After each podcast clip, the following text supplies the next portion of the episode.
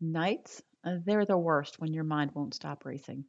Your thoughts, which were once your own, seem to take you over. And it's not just thoughts at that point, it becomes anxiety and fear, and the darkness of night amplifies those feelings. You've tried a million times to turn them off, to shut the loop down, but nothing seems to work. You might have even tried meditating on scripture for a couple of days and still nothing. Today I'll share why what you're wanting, like the racing thoughts to stop, sleep to come, getting through the day better, or building a relationship with God, seems to elude you in grief. And more importantly, I'll talk about how to turn that ship around and point it towards progress. Hey, friend. Welcome to the Grief to Great Day podcast. Do you feel like you're going crazy? Is the shower the only place for you to really cry? Are you surrounded by people, but you still feel all alone? Do you want to be the you you were before your loved one died, but you have no idea how to get there? I'm Steph Cabanis, Southern by choice, wife, turtle triathlete, Jesus follower, and fellow traveler in the journey of grief. I too struggled to breathe, question God and my faith, and thought I would never be happy again. But God took my brokenness and He turned it into a breakthrough. So if you're ready to understand how to navigate grief, lean into your faith and take just one step towards healing, then bring your ugly cry, get into a comfortable place, even if that's your bed right now, and let the healing begin. Girl, there's hope for your future. Come on in the house and join me on that couch. I'm Steph, and this is Grief to Great Day. Thank you for being here. I want you to feel welcomed and, more importantly, heard through this podcast. Hello to everyone listening in Malaysia, our spotlight country, and the U.S. If you listened to the last episode this week, Illinois has the most downloads. Welcome, Illinois. Grief to Great Day is downloaded in over 60 countries. This tells me that grief is felt throughout the world. So please know that whatever country or state you are in, you're not alone as you walk through this thing called grief. I know there are new listeners each week, so if that's you, welcome. If you hear me talk about Monica, her faith, or her death, and you want some background or more information, just go to my website, grief, the number two, greatday.com, and click on the book tab. You'll see the book Dying to Be Healed that I wrote about her faith journey. See, the last six months of her life were unbelievable, and her death changed me. She is the reason that you are listening to me today. In this podcast, we talk about understanding grief, about processing your life on a daily basis, and how to grow your faith. So if you're just starting your journey, please know life is going to change. It will not always hurt like this. It's important for you to hear that often. Now, that's not to say that you'll stop missing your loved one because you never will. But you will be able to breathe, to laugh, and to live again. In the last episode, I told you that God created our brains to protect us from such trauma like your life changing loss. And as it allows us to comprehend a little more and a little more, it'll make us feel like we're getting worse, when in fact we are actually starting to process it. This makes it hard to feel like you're progressing, and it makes it especially hard to quiet your mind during grief. There are a million questions going through your mind right now, from the why questions why them, why now, why not me, to questions around the future of your children or financial issues or how you're going to make it through the next day, never mind build a life with an altered identity. You also have to process the fact that they aren't here, as that fact remains the loudest in your mind. As a thinker, well, overthinker, it was my way of processing.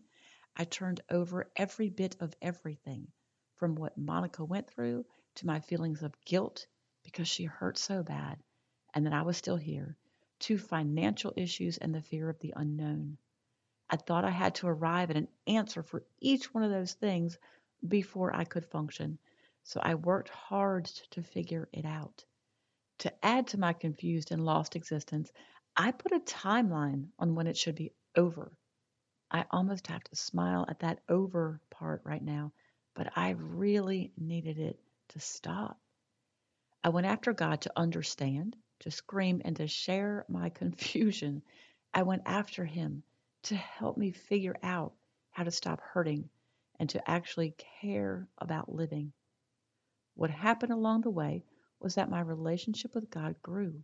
And even though I received few answers for my questions, I did receive a peace and a strength to get through each day. I also received an understanding that getting quiet was more important than figuring things out. I realized, okay, it only took about a year or more, that God was not going to change my circumstances, but He was absolutely changing me. Our word of the week is Psalm 46:10. Be still and know that I am God. God created us with a brilliant mind, and a sound mind is his desire for us. But how do you quiet your mind when you can't turn it off? You may have tried and tried to turn it off, but still you're up every night replaying everything. Especially at night when it's dark and the world is asleep, your thoughts aren't what they are during the day. At night, it seems as if there's added anxiety and fear and so much unknown. You exhaust yourself at night to the point that the next day feels like no more than a continuation. In the last episode, I again mentioned that rewiring of your brain called neuroplasticity, and that is to say that there's a practical way to help you quiet that endless loop. It is not a one and done, and like grief, it'll take some time and some work but it will help. If you want to change your outcomes, you have to change your habits. In grief, take that with a grain of salt. It's still true, it's just harder, slower, and more complicated.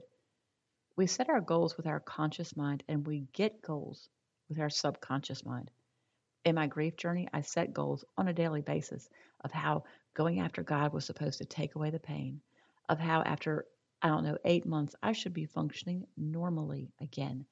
I was focused on outcomes that my habits were not supporting. Even trying to get healthy in grief, I set goals of walking and running, and my habits were more about finding comfort after a long day. To help you not do the same thing as I did, there are three things you need to do differently. Number one, lose the time bound expectations. Now, it's fine to have expectations, but don't try to put a time frame on them. If we were talking about other life issues like, I don't know, career, business, or even health, time bound is necessary. But in grief, you gotta let it go. Grief is a marathon and not a sprint. Look for progress over time, not day to day.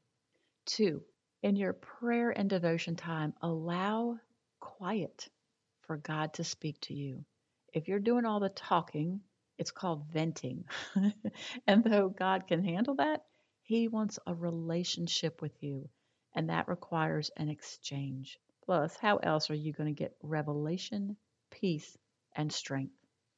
Number three, have your habits line up with your goals in order to see progress. Don't intend to read your Bible, read your Bible. Don't intend to pray, act on it. Don't intend to go for a walk or do some kind of activity. Just go do it. None of these things have to be long. They don't have to be for like an hour, even 30 minutes while you're going through grief. Just do five minutes or 10 minutes. But the act of doing it today makes it easier to do tomorrow. This is how you form habits. And remember, your goals are achieved by your habits, not your intentions.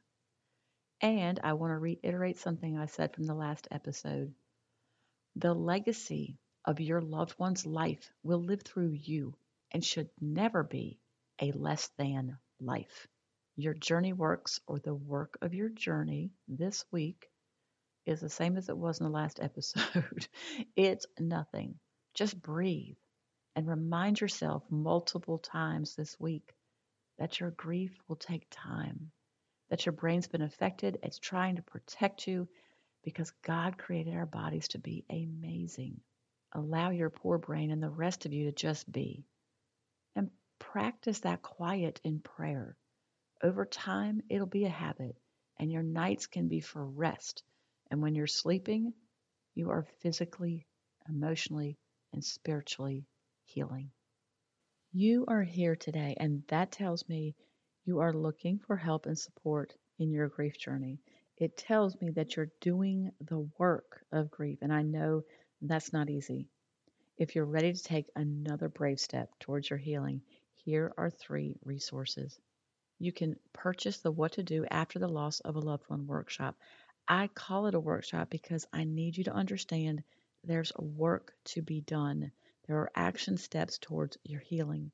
If you're just starting your journey and you have no idea what to do, or if you feel stuck, this workshop will help guide and direct your steps. You're going to grow closer to God even when it's hard to pray. You'll work towards acceptance, even if that word makes you angry right now. And you are going to know what to expect in your healing process. You can also join the private Facebook group so you can be a part of a group of faith filled women who get it and encourage each other in a way that those in the world cannot.